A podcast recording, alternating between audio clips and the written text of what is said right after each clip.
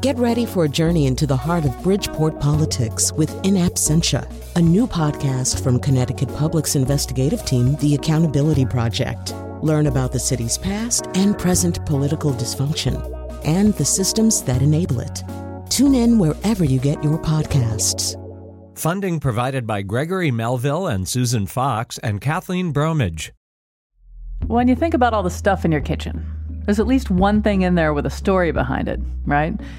Like that rolling pin your aunt used as a foam roller. She would use the rolling pin like over, you know, the, the belly and the outside of the thighs. Or that cookbook that got caught between your cabinets. I even look up and I know that space and I'm like, there it is. So she's like always with me in the kitchen, even though I can't physically put my hands on that book. Or that KitchenAid you walked a mile with in heels. I often tell people it's one of the hardest fought objects that I own. or that knife you stole or got on loan from an airline. I have the fork and spoon too. I mean, I couldn't just take one. Or that fork you stole because it was so cool looking, but now it just haunts your conscience and now you don't use it anymore. Okay, that one was mine. I'm Chion Wolf, and you'll hear stories behind beloved kitchen objects on the next Audacious. From Connecticut Public Radio in Hartford, this is Audacious. I'm Chion Wolf. In my kitchen, for a long time on a shelf, there sat one of those old fashioned hand crank coffee grinders. But I never, not once, used it to grind coffee. In fact, as soon as I acquired it, I promptly stopped engaging with it completely. See, when my grandma died in 2007, the family went to clean out her house, and there really was no rhyme or reason or much contention, really, about who took what stuff. But this coffee grinder, I remember feeling like it was sacred. I remember every time we would visit growing up, I would play with this thing. And so I wanted it. So I took it, and I didn't tell anybody. And then in the middle of all the cleaning and claiming, and well, there was also a lot of Jamesons because we're Irish and, well, grandma's dead. When my cousin asked, Where's the coffee grinder? And I didn't say a damn thing.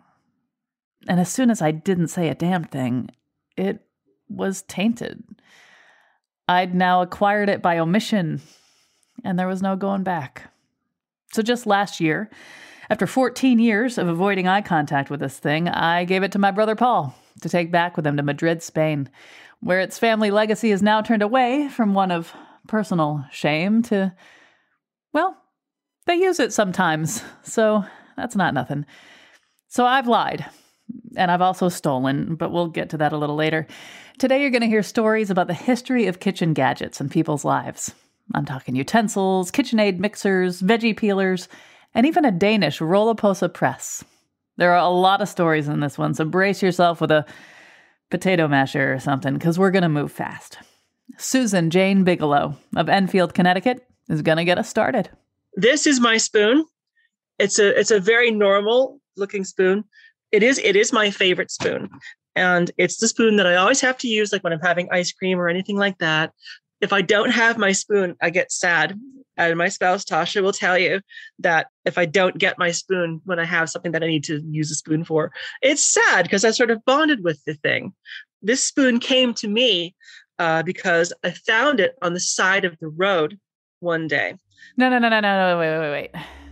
Were you driving? Were you walking, running, cartwheeling? I walked a lot when I was in college uh, because I didn't want to go like back to the dorm and hang out with my awful roommates. So I just go walk everywhere and I found all kinds of stuff on the side of the road. You know, I found like a cigarette habit on the side of the road one time. I found a box of cigarettes and smoked them all because I was I was young and dumb. Um, I found a license plate that I kept. I I found all kinds of stuff, and I found one day my spoon.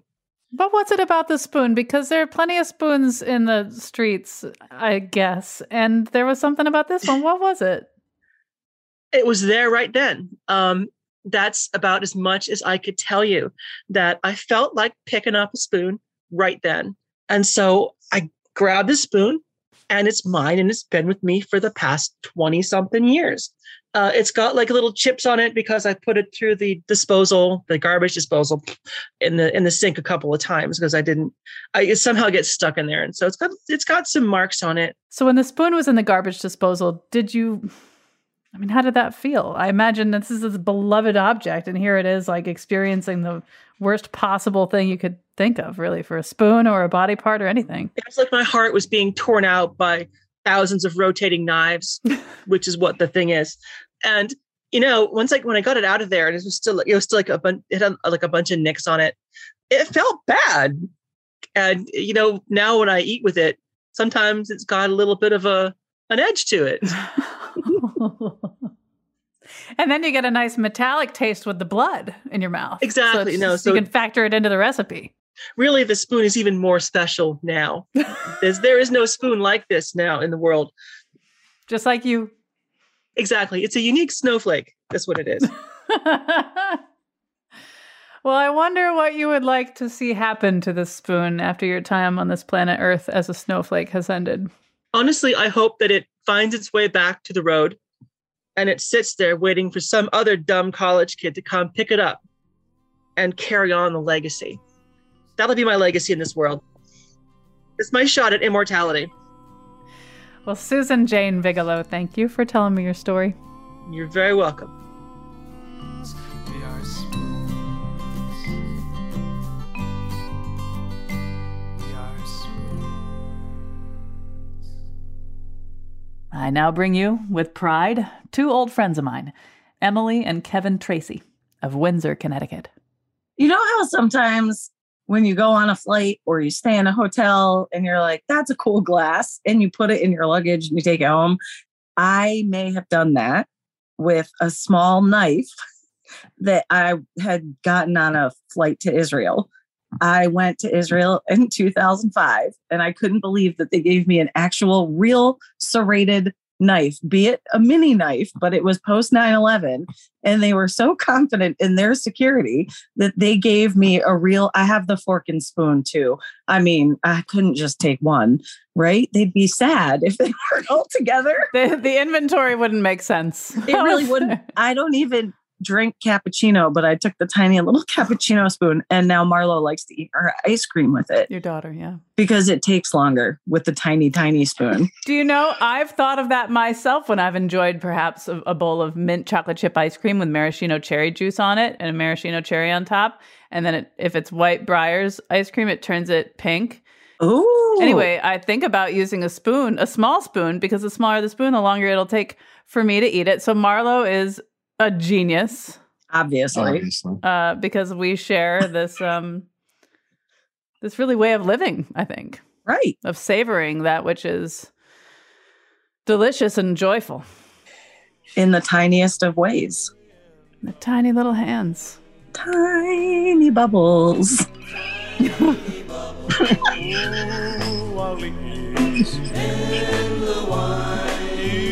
Make Oh, holy. Make me feel fine. Can we go back to the um, the peanut butter knife? The peanut butter knife. Um, I stole.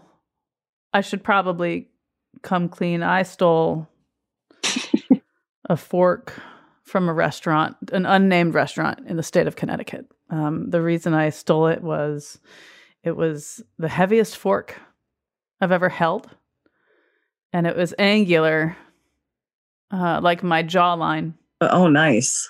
Yeah, it just looked like me in fork form. and I stole it. And here's the problem is that now every time I see it, first of all, it's a little too heavy to use on a regular basis. it's just, just a little too much. I don't I don't need to be weightlifting with my fingers as I'm trying to enjoy some, you know, No. mac and cheese. But the thing about it really is that I every time I see it, I think I stole it. And I, I don't like that I don't like the bad vibes that come with stealing something like at the end of the day. Like, ah, it's just it's tainted. But I can't I can't get rid of it. You can't kick it. I can't I can't kick it. I just can't kick it. Just So I mean, you've clearly found a way to live with yourself having stolen this cutlery. And I guess I could use some advice about how to overcome my own guilt. Like, do I just do I start using it and embrace it, or do I let it go? What do you? What's your advice? No, you got to just keep using it. And oddly enough, this is reminding me of yet another piece of cutlery that I borrowed from Israel. My God, they're going to come after me. I think they have better things to do, but you know. and this is actually there were two of them two of the, of the same they were sporks metal sporks and the Oh. kids love them because they're perfect for kids and they're like extra long handles so like it gives the mac and cheese time to cool off by the time it gets to their mouth so um, i guess you just got to keep using it and then give it to your guests that's what you can do Oh, so they can get their vibes all over it? yeah Yeah. exactly Thanks. Yeah. I mean, you just have to embrace it. It was part of your life at that point, right? You can celebrate it. So instead of avoiding it or ruminating over it and what you know it did to me or I did to it and what, what uncertain future we share in this chaotic swirling existence that is uh, both invigorating and full of despair, I can look to that fork and say, I see you. I see you. And I'm here for you. And you deserve better. You deserve to be touched. Exactly. Embrace it. Mm-hmm. Emily and Kevin Tracy, thank you for talking with me. Thank you so much. I love you. Bye. Bye. With a feeling that I'm gonna love you, gonna love you. Till the end. Till the end of time.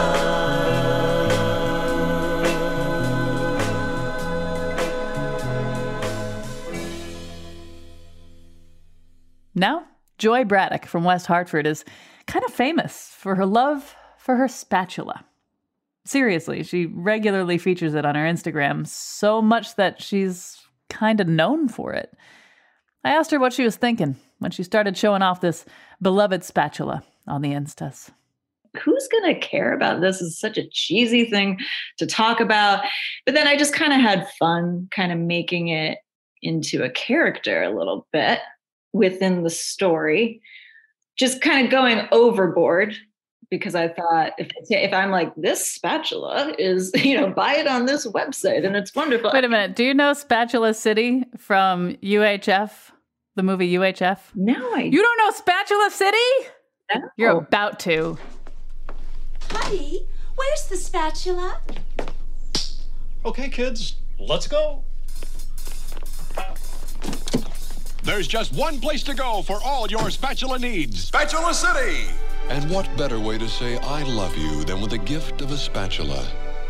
Spatula City! Spatula City. Seven locations. We're in the yellow pages under spatulas. My, where did you get that lovely spatula? Spatula City, we sell spatulas. Is there a dish in which the spatula really shines? I love to use it for stir fry, Mm. actually, because I use a wok and there's like an art to how you toss. I don't know. It just makes you feel like a real chef.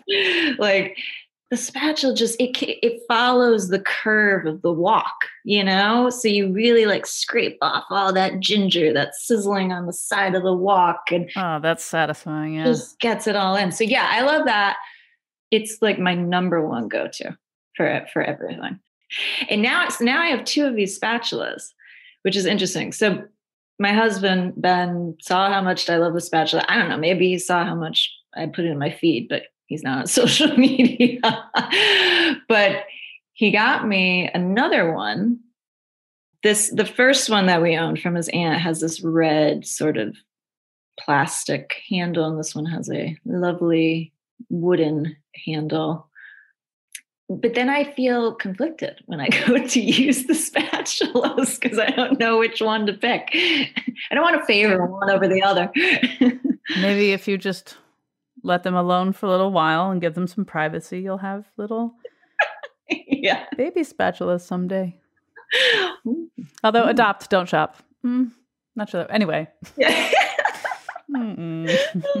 uh, all right. Well, uh, a a question that you know is admittedly uncomfortable to ask, but I've got to ask it: is what would you like to see happen to the spatula when you die? Oh, I re- I truly hope it gets carried on through the first through my daughter, then to her children. Like I would love to see it just last as long as it can. And she has her own rubber spatula, so maybe the love is developing. I, I can nurture this. and then she'll have her own spatula to give to her any children in her life. Yes, yes. And on and on and on we just scrape on by. Well, Joy Braddock, thank you for talking with me. and Congratulations on your spatula. Thank you, thank you, Chion. When we get back. It was entertainment. And I thought, yeah, I have a peeler at home, but it is kind of the, the cruddy one that he's comparing his to. I saw this KitchenAid mixer and I impulsively decided to buy it that day, not thinking I had to carry it and then walk a mile to my house. We've got so many more stories behind kitchen objects. I'm Chion Wolf. This is Audacious. Stay with me.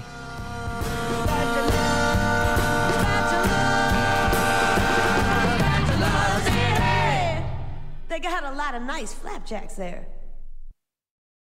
Support for this podcast comes from Hartford Healthcare. Elevating Health is funded by Hartford Healthcare. A lot of people struggle with sleep apnea and with CPAP machines. Dr. Carl Muller, a head and neck surgeon with Hartford Hospital, describes Inspire, a surgical alternative to the CPAP approach. Only about 60% of patients can tolerate CPAP real well. Inspire is a surgical alternative to CPAP. It's an outpatient surgery. It takes about two hours. And essentially what it does is it picks up when you're taking a breath and sends a two second electrical pulse to the tongue, which causes the tongue to stick out a little bit and stiffen and prevent the airway from collapsing. Hartford Hospital has performed more than 200 Inspire therapy surgeries. If you've tried and failed with CPAP, you could be a candidate for this minimally invasive procedure. Patients with moderate to severe sleep apnea are candidates. There is a weight criteria, so you have to have a body mass index below 35, and you have to have to have tried and failed CPAP. To learn more, go to ctpublic.org slash elevating health. This is Audacious. I'm Chion Wolf. Today, the whole episode is full of little stories behind the stuff in people's kitchens. Let's jump back in with Deborah Walsh from West Hartford, Connecticut, with a rolling pin that's gotten around. Aunt Jackie was the matriarch of the family. My mother was the youngest of 14, and Aunt Jackie was like in the upper echelon of those born. Her real name was Bertha, and I don't know how she got the nickname Jackie, but um, it was Aunt Jackie, Aunt Cookie, and my mother who were, uh, you know, very close as sisters. And Aunt Jackie often took care of us, or we were at Aunt Jackie's house. And we had to be quiet because Uncle Al worked the third shift, but not during Jack LaLanne. And Aunt Jackie would exercise. She would use the rolling pin like over, you know, the, the belly and the outside of the thighs. And she'd do the jumping jacks and, you know, point to toe when she was rolling it away. I know you personally, and you are a very creative person. You don't seem to have uh, too much self consciousness when it comes to being daring and and brave. And so when I picture you with this rolling pin, yeah, I totally picture you using it on yourself. And if not using it on yourself, when you're using it in the kitchen, I can totally imagine that you are picturing flesh as you are using this rolling pin. Am I right? Yeah. I use it for a butt lift, like right under the line, the crack where the cheek of your butt meets the I bet that feels really good, right? Yeah, it does. It really does. And I use it um, in my attempts when I'm baking or having to flatten something out. Now that I think about it, your Aunt Jackie sort of maybe invented the original foam roller, but without the foam. that would be great. She's on to something. Yeah. Where would you like it to go after you're done here on planet Earth? Oh. I think the person who would appreciate it is um, my nephew's partner, Allie. I think Allie would appreciate it the most. Yeah. Part of me wants to give it to you. Showing all this interest in it. Or Brian's Angels or something What's like Brian's Angels? Oh, it's a group in Bristol that just collects things for people that are homeless, clothing and furniture. Um, yeah, maybe I'll I'll put a note on it. Well, Deborah Walsh, thank you for talking with me. Thank you, Chion.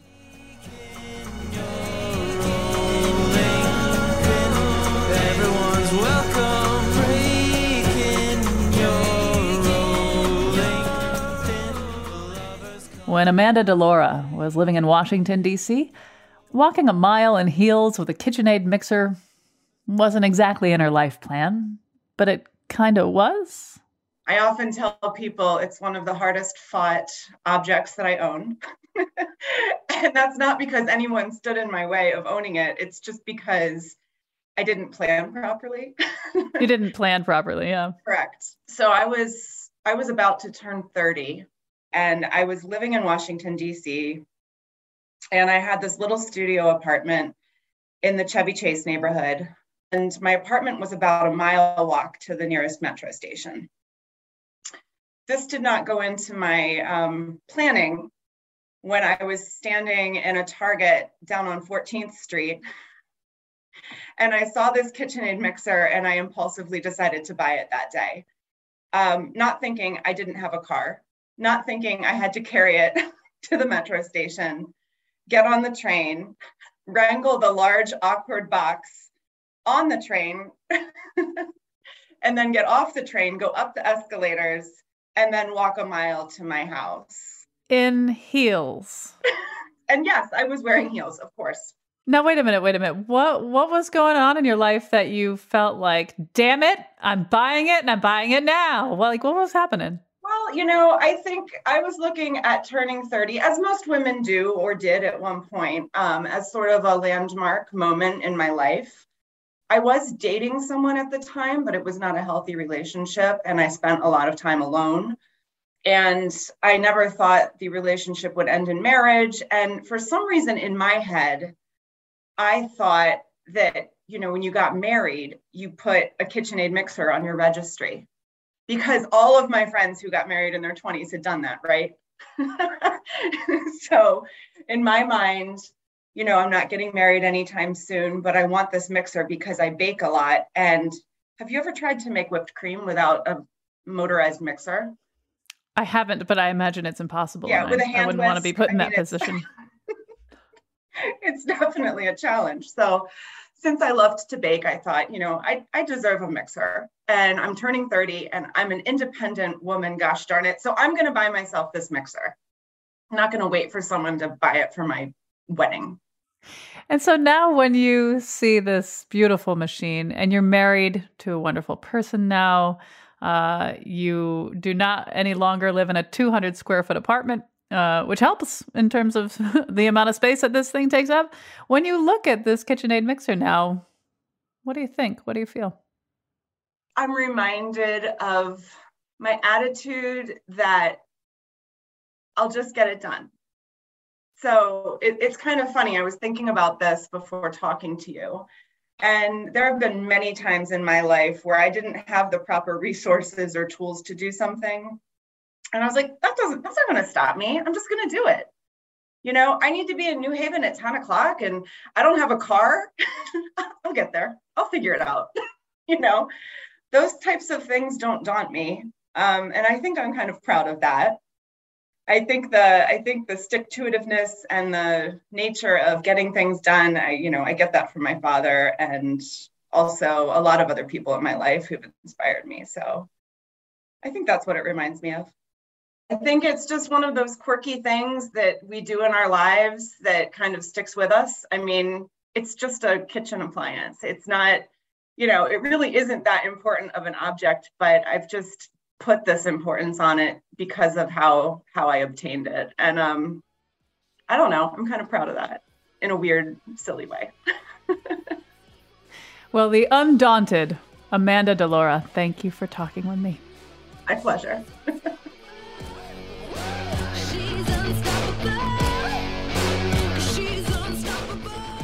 If you've ever been to Union Square in New York City between 1993 and the mid 2000s, you probably heard the voice of Joe Adès.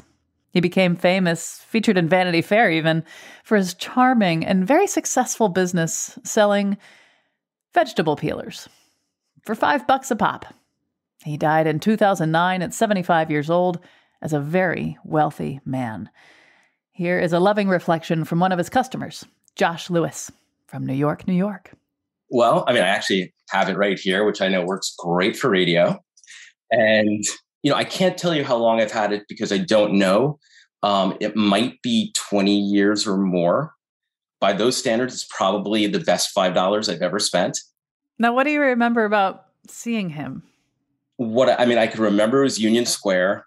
That was his spot. It's very possible I was heading home um, probably on a weekend afternoonish. It was a sunny day with a few clouds, maybe a low 60s. I actually remember it being kind of gray. And it was a real New York story. There I was walking with uh, David Johansen and John Lurie and uh, Peter Zaremba from the Fleshtones and Andy Warhol. Yeah. right, of course. And, you know, just it was just an, you know, just an average weekend in New York As one does, yeah. Yeah, exactly. I just remember walking through, I guess it's the green market there, the, you know, the weekend market and there was a guy sitting there, you know, basically on the curb. You know, he's like sitting very low to the ground and he's spieling, you know, he's talking up a storm. And if you buy four for 20 and a lot two, you get one free. I know you don't need five peelers, but they're wonderful gifts. You give them the 70 for a gift, they're going to think of you. Every time they set foot in the kitchen. How many? When you peel a potato, it doesn't matter whether you're right-handed, left-handed, like a politician underhanded. All you take off that potato, you come to an eye, you scoop it out. That's the scoop. You'll turn the whole potato into French fries in no time. You let those slices go into hot oil and watch them go brown, you're going to love the potato chips. How long will it take to do that with a knife? That was a big potato. Now my machine is so gentle, You'll peel asparagus without breaking the tip. And I know now you've seen the uh, video. He's got a very, very appealing accent, The accent helps. right? And he also had that Tupperware, you know, this almost like little makeshift table with a bunch of vegetables. As he was talking, he's basically telling you, I mean, it was like a real life experience with a, it slices, it dices, it makes French fries. And he's like, and you could do this with your carrots and you could do that with your potatoes. And it was entertainment. And, you know, I just watched him for a bit and I thought, yeah, I have a peeler at home, but it, it is kind of the, the cruddy one that he's comparing his to. and it's five dollars and hey i've got a five dollar bill in my pocket or if i have a 10 he can easily make change and so i just went up gave him a five got the peeler and i think i watched him for a little bit after that and then i went home and was like look i've got a peeler you know and like but we have those but this one's really cool Because of the guy who was selling them. Now, you were walking down the street and not necessarily in the market for a peeler, probably not even thinking about a peeler. And then you see this this old guy with an accent and a suit crouching down. Did you know when you got that peeler? I know it was over 20 years ago, but did you know that he was something special? I had no idea. He was obviously very good at what he did. And I mean, I also had no idea that the suit he was wearing was that expensive. Um, Yeah, dude would go to restaurants. I mean, of course, I read up on this guy. He would go to restaurants and order champagne, Veuve Clicquot. Like, he, he always had a table at the best restaurant. I mean, this he he was good at his job. Five dollars at a time. exactly. And and it was entertainment. And I was also getting a peeler that I hoped would work. And it is good, but I use it every time I peel vegetables. And there we still have other peelers, and I do think about it about them. And it seemed like a an old school moment, if you will. It it does kind of bring me joy, you know, every time I see it. So It sparks joy. it sparks, There it is. It sparks joy. What do you hope happens to this peeler after you die? Hmm. That's a good question. I mean, I actually I probably hold on to things a little bit too much, but this one it takes up very very little space and it's very very useful and I suspect it's always going to be useful. So at some point I will be telling the story of it to somebody who will hopefully outlast me and hopefully they'll use it. And you know, they won't necessarily have my story about it, but they'll have a story about it, maybe a connection to it. And hopefully they will do more of the fancy things with it that he was demonstrating than than I was. But but yeah, that's that's what I would hope for it. Well, Josh Lewis, thanks for talking with me. My pleasure. After the break. To me, we are the double pot. And now I feel that we're simmering and now we're boiling over. Just to have them to look at, it's like I'm able to touch my mom. It's actually the best way to cook frijoles negros. The trick is going to be the pressure cooker. Oh, my mum gave me a knife. Uh, We never use it, but we have it. I'm Chion Wolf. Can you believe we have more stories about kitchen stuff? Yeah, you can, because this is audacious. Be right back.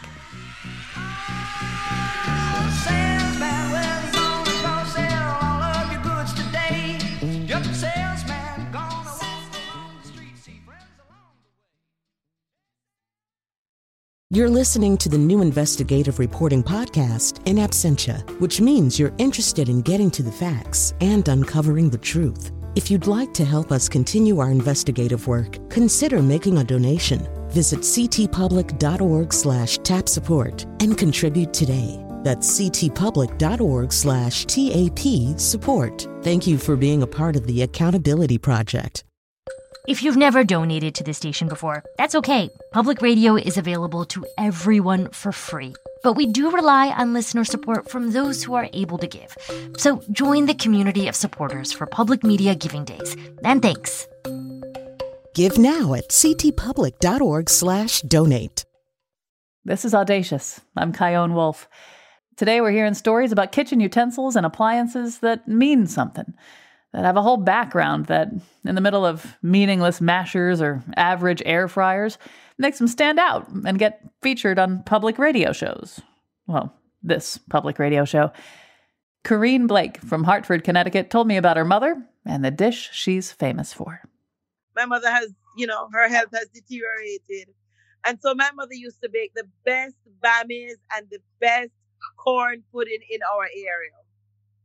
Everybody else talks about the bammies that she makes, and she normally does these bammies that you dry. It's like bread. It's made from cassava, and you can have them have it in your soup. You know, steam it, put some hot water on it, a little butter, and you're ready to go. And so, since she's not able to do any of those anymore, I decided to be brave enough to take the utensils that she uses for those. So I have the sieve, the grater, and the baking iron. I have not yet embarked on the project of making bammy myself. Now, will you tell me what it feels like when you put your hands on these items to make this very special meal? What does it feel like for you to do that? Well, let me tell you, just to have them to look at, it's like I'm able to touch my mom. It's like I can feel her presence. This is what the grater looks like. Oof, that looks old and loved and well used. And and the, the, the baking iron is one of those tools and the sieve. I'm gonna take pictures of those because those are at home and send them to you. Because you I'm sure you've never seen them before. The only person who can tell you that they've seen those are probably people who are Jamaicans. So after you die, what do you want to see happen with these items? Miss, my girls are not gonna be making any bammies. you know this generation. Maybe they will share them and each one keep one of the items because it's from my mother. But it won't be like for my mother's sake, I'm going to be making bammies too. Uh-uh. They'll be like, where, where can I go buy some of that? Well, Corrine Blake, thank you for talking with me. Peace, peace, and love, and more love. If you live in West Hartford, Connecticut, and you've ever gotten your knife sharpened, you've probably been to Cook Shop Plus on LaSalle Road. And if you've been to Cook Shop Plus on LaSalle Road, you've definitely seen and heard the voice of James Hines, who co owns the place. I asked him to figure out what piece of all of his kitchen items at home he'd like to talk about. Probably one of the biggest pieces my wife and I were trying to discuss, the one piece, was we have a Le Creuset cast iron enamel brazier it was actually my mother my mother-in-law's first piece when they got married. They're originally from Ireland. So she's trucked it from Ireland all the way to Australia, multiple places around Australia. We've moved three or four different cities across the world and still sitting in the kitchen. so it's one of those pieces where you just don't have the heart. We've kind of grown out of it a little bit, but we kind of don't have the heart to donate it or give it away or it just kind of sits in the cupboard and we, we pull it out for, for reasons yes, let's just use it. We haven't used it for a while. We feel guilty when we haven't, we haven't used, like we're betraying some sort of historical trust. And that's probably that's probably the theme of what we hear most in the in the, in the store.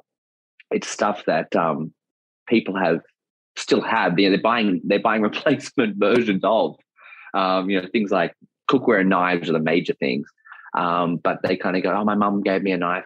We never use it but, but we have it.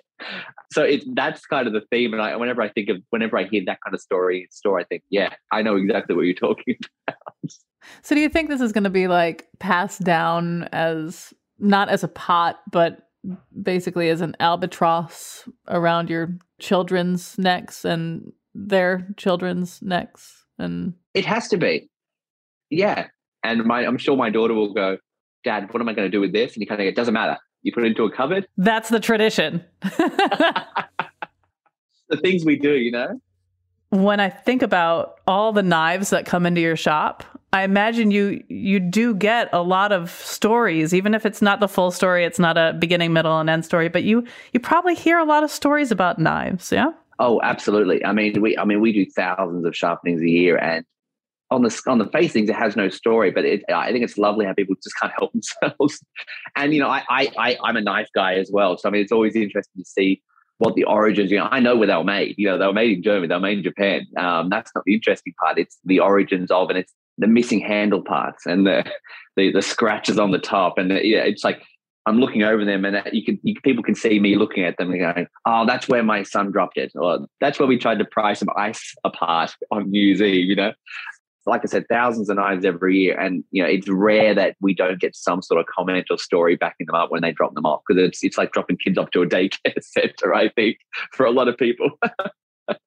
so you can have these things that'll last forever, whether you use them or not, like the Le Creuset, or whether exactly. you want to use them all the time, like those knives. Yeah, it's really it, it is lovely. I mean, it's one of the it's one of the best things about. I mean, being such a specialty retailer for us, it's and being in this category, it, it's really nice. It's you know people come in and, and they want to tell you what they're cooking, what they're baking, and, and what they're using. I mean, people will they'll buy a new springform pan and then tell me about the one they've had for thirty years. and then you know they're buying one. They're going, it's not as good as the one I had. You know that I still have in my cupboard. I go, yeah, but we don't want to use that one anymore because it might break. so I'll, I'll, buy a new one. It, it just shows that in, what they're doing in the kitchen means something to them. It's not just a matter of you know nutrition. Well, James Hines, co owner of Cook Shop Plus in West Hartford on LaSalle, thank you so much for talking with me. Thank you. It's been a pleasure. Lois Lee is the director of the Chinese American Planning Council in Flushing, New York, and she has this double boiler that ended up in a museum. But let's go back to the beginning. Whenever I went to visit my mom, she would make this soup. We used to all call it wicked soup because it tastes nasty. But then I got I got used to the, the taste. So what it is is um, a steamer sort of. The bottom of the pot, you put the water in it and it boils. But then the second layer is the uh, uh, an insect almost. So it sits right on top. And then she would put chicken and all these Chinese herbs. And it's supposed to be very good for women, you know, when we're menstruating or you have your period, you know, that's like that kind of stuff. But I really got used to that pot, you know, uh, that pot of soup. And whenever I come, I know she would say, drink your soup. But then when I realized that the story, when I put it into the museum, it had more of a story. You know, it's sort of uh, her culture, you know, when uh, they had to learn how she came to the United States when she was only 16 years old, when she was she got married at 16. My father um, uh, came first. So when he came, they uh, it was World War II. It's in the 1940s. So they drafted everyone. I guess when they got off the boat, somehow they found him, and so then uh, he became an airplane, um, I guess, a mechanic for the army. Then when the war was over, he went back to China and and, and met my mom, and she became the war bride. They allowed them to bring the bride back home, so that's what we call a war bride. So she comes and, and she, she doesn't know anything. She's a farm girl. And also, she didn't know how to cook at all. And my father uh, was a very good cook, worked in the Chinese restaurant when he got his job. And um, she would, we have to, if he made chicken in the morning, then at night, we would still be looking at this chicken that was cooked because she didn't know how to cut the chicken. Then my father would have to teach her. Now she can cook and, and make double uh, pot soup. So for this pot, for her to be simmering and then finally come to this delicious soup and really uh, found her place in America. She, they both my parents left China because it was at that time 1949. It was also during the communist takeover, so they knew that this was going to happen, and they all had to flee. No one wanted to live. They knew that communism would be repressive and, and uh, oppressive, and so they they really they fled to America. So this is their home, now, I want to bring it back to modern times now, you know. Uh, um, I, I don't see much changes over the years.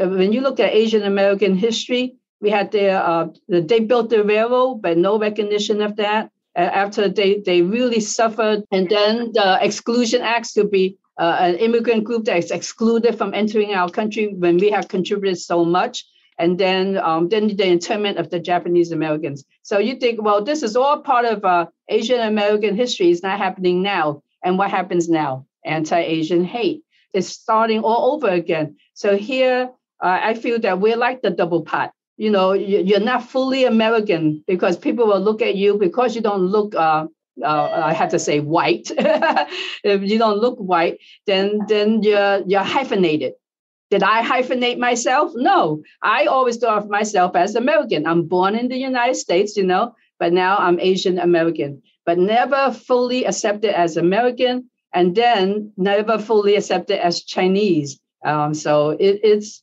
it's to me we are the double pot, not fully, you know, we're marginalized. You know, we're not fully American, not fully Chinese, and um, it's it's been an identity crisis and now, instead of just simmering, you know, this is not the multi-pot that they want the United States to be, you know, and it's not a stew, it's not everybody together. And now I feel that we're simmering and now we're boiling over. We want we have a voice and we want to use it.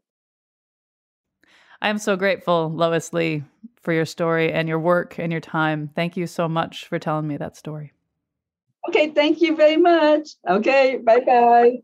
Susan Jacobsen of Tyler, Minnesota, has this nifty gadget in her kitchen. It's it's called a roll a roll, roll Rullepølse press.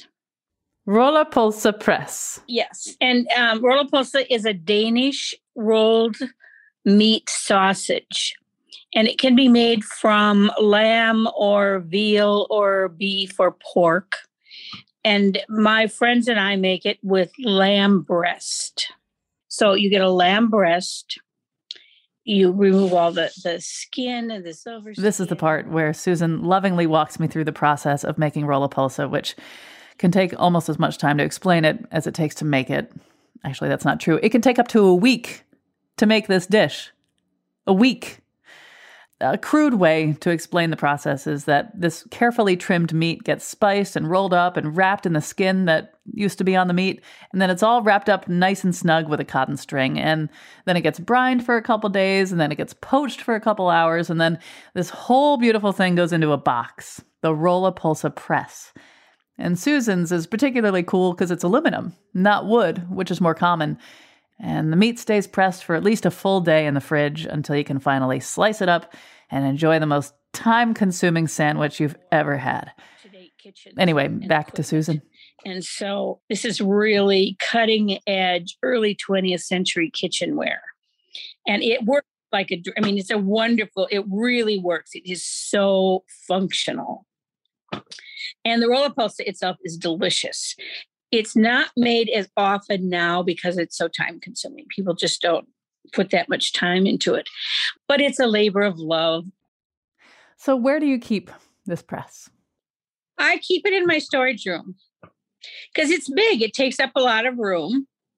And I don't show it off to people unless they understand what roller is and how to make it. And then they ooh and ah because it's so special. What do you think is going to become of it after you're gone? I will pass it on to one of my nieces um, because I have several nieces who love to cook and they're very good cooks and they carry on a lot of the uh, Nordic food traditions. But this, we will keep the Rullepølse Press in the family, and I trust that it will be passed down from generation to generation because it is, we all recognize it's special. I spent my whole working career in an art museum as an educator. So I am very attached to objects and unapologetic about it. I believe objects bring great joy and life and values and culture are transmitted through objects. And I would hate to see that lost. Tools like the rullepølse press shouldn't sit in a museum unused, they should be used. That's what they were meant for. And as an aluminum tool, that will last forever. I mean, this tool will last for hundreds of years. There's nothing, it's indestructible. And so we just have to keep teaching the recipes of how to use it to keep this going. And it's when you eat food that you had as a child, it brings back, for me anyway, these feelings of being loved, being part of a community, attachment to other people. And those are things worth saving. So yes, I love my press. I think it's I, it's very, very, very special to me. Susan Jacobsen, and that's Jacobsen with an S E N. Yes. Uh, thank you so much for talking with me. Thank you. Raquel V. Reyes of Miami, Florida, is a big fan of books. She's the author of the Caribbean Kitchen mystery series, and she's got a personal story that starts with this pressure cooker she inherited from her stepmother, Elena. I was terrified of it. I mean, it has that little top that is like a bell, and it, you know, like the cartoon where like the steam and stuff is coming out of the bell, and uh, it was that. It's almost like it's angry, right? Completely. But anyway, once you once you get over that fear, it's really fine. And it's actually the best way to cook frijoles negro. That is the only way they're going to come out tender, End of story. Forget it. You could soak those beans for three, four, cinco dias. It doesn't matter. The trick is going to be the pressure cooker. So I I watched her do this and I learned how to do it. And then she gives me my own pressure cooker. Great. And then she gives me the classic book for Cuban cooking. Okay. It's called Cocina al Minuto. Okay. Everyone in a Cuban family has this book. So I get it. And then um, I'm right beside her. I've got a little piece of paper. I'm writing down all these secrets to her uh, frijoles negros, right? And and great, I've got it down. So then we move into a house, and the cabinets above in the kitchen. There's like a little space above it, right? And um, I put up some pictures and some plates and some things I didn't use much. And then I was like, oh, well, why don't I put my cookbooks up there? Because like I didn't have another place for it. It's kind of like a little galley kitchen. There's not a lot of room, right? So I put up my books up there, no problem. I think I go like a year or so. For some reason, I want to get down cocina al minuto. And I reach for it. And it shifts and it falls into this little space that I didn't know existed. So, like when they built these things, there's this itty bitty space between the wall and where the cabinet started that I guess didn't get filled, right? So, all my little secret steps for cooking the frijoles negro is in a piece of paper inside of Cocina al Minuto. So it has fallen down there. And the only way to get it out is to destroy the whole cabinets. Like we've tried everything. We're like, could we go in through the side? Could we go up underneath it? It's in there, it's done, it's there. So it's a lost recipe that's not lost because I know exactly where it is. I just can't get to it until we redo this kitchen, which they're not, I don't even think that's ever going to happen. But anyway, I can recreate the frijoles negro. It's not that, it's just the, like, you know, I know the steps. I've done it enough. You know, I, I was with her when she made it. You know, I can do all of that. But, you know, she's since she's passed away. And so there's such a sentimental connection to that blue book and you know that recipe that i wrote when i was standing right beside her so it's lost but not lost you know like i even look up and i know that space and i'm like there it is that she's like so she's like always with me in the kitchen almost even though i can't physically put my hands on that book so that was like a long, convoluted way to talk to you about my pressure cooker. And let me tell you, I only use my pressure cooker for frijoles negros. I thought this was going to be a story about a slow cooker, but no, it's a story about a piece of paper and someone you love a lot. I'm sorry for your loss. What was she like? She was incredible. She was a riot. Um, I didn't get to know her until I was in my later teen years. And yeah, I just really miss her. She would have been really proud of me. She would have been really proud of my writing career and what I've done with it. And yeah, I miss her a lot. Well, Raquel V. Reyes, thank you so much for telling me that story. Oh, this was great. I had so much fun. I appreciate it. Audacious is always lovingly produced by me, Jessica Severin D. Martinez, and Katie Tolarski, with help from our fearless interns, Michaela Savitt and Sarah Gasparotto at Connecticut Public Radio in Hartford. Special thanks this week to Catherine Lloyd of the Tenement Museum in New York, New York. We found Lois with the double boiler pot and Susan with the Rullepølse press through them. They feature the people behind objects that tell personal stories of American immigration and migration. Check them out at yourstory.tenement.org. Subscribe to Audacious, and you'll always get to hear the show a day early. Plus, you can listen back to shows featuring things like what food item the illustrator for the Great British Bake Off has never drawn, and you can come dumpster diving with me at an Aldi. You can hear them all at ctpublic.org slash audacious or wherever you get your podcasts. Send me your reactions and show ideas on Facebook, Instagram, and Twitter at Chion Wolf, or send an email to audacious at ctpublic.org. Thanks for listening.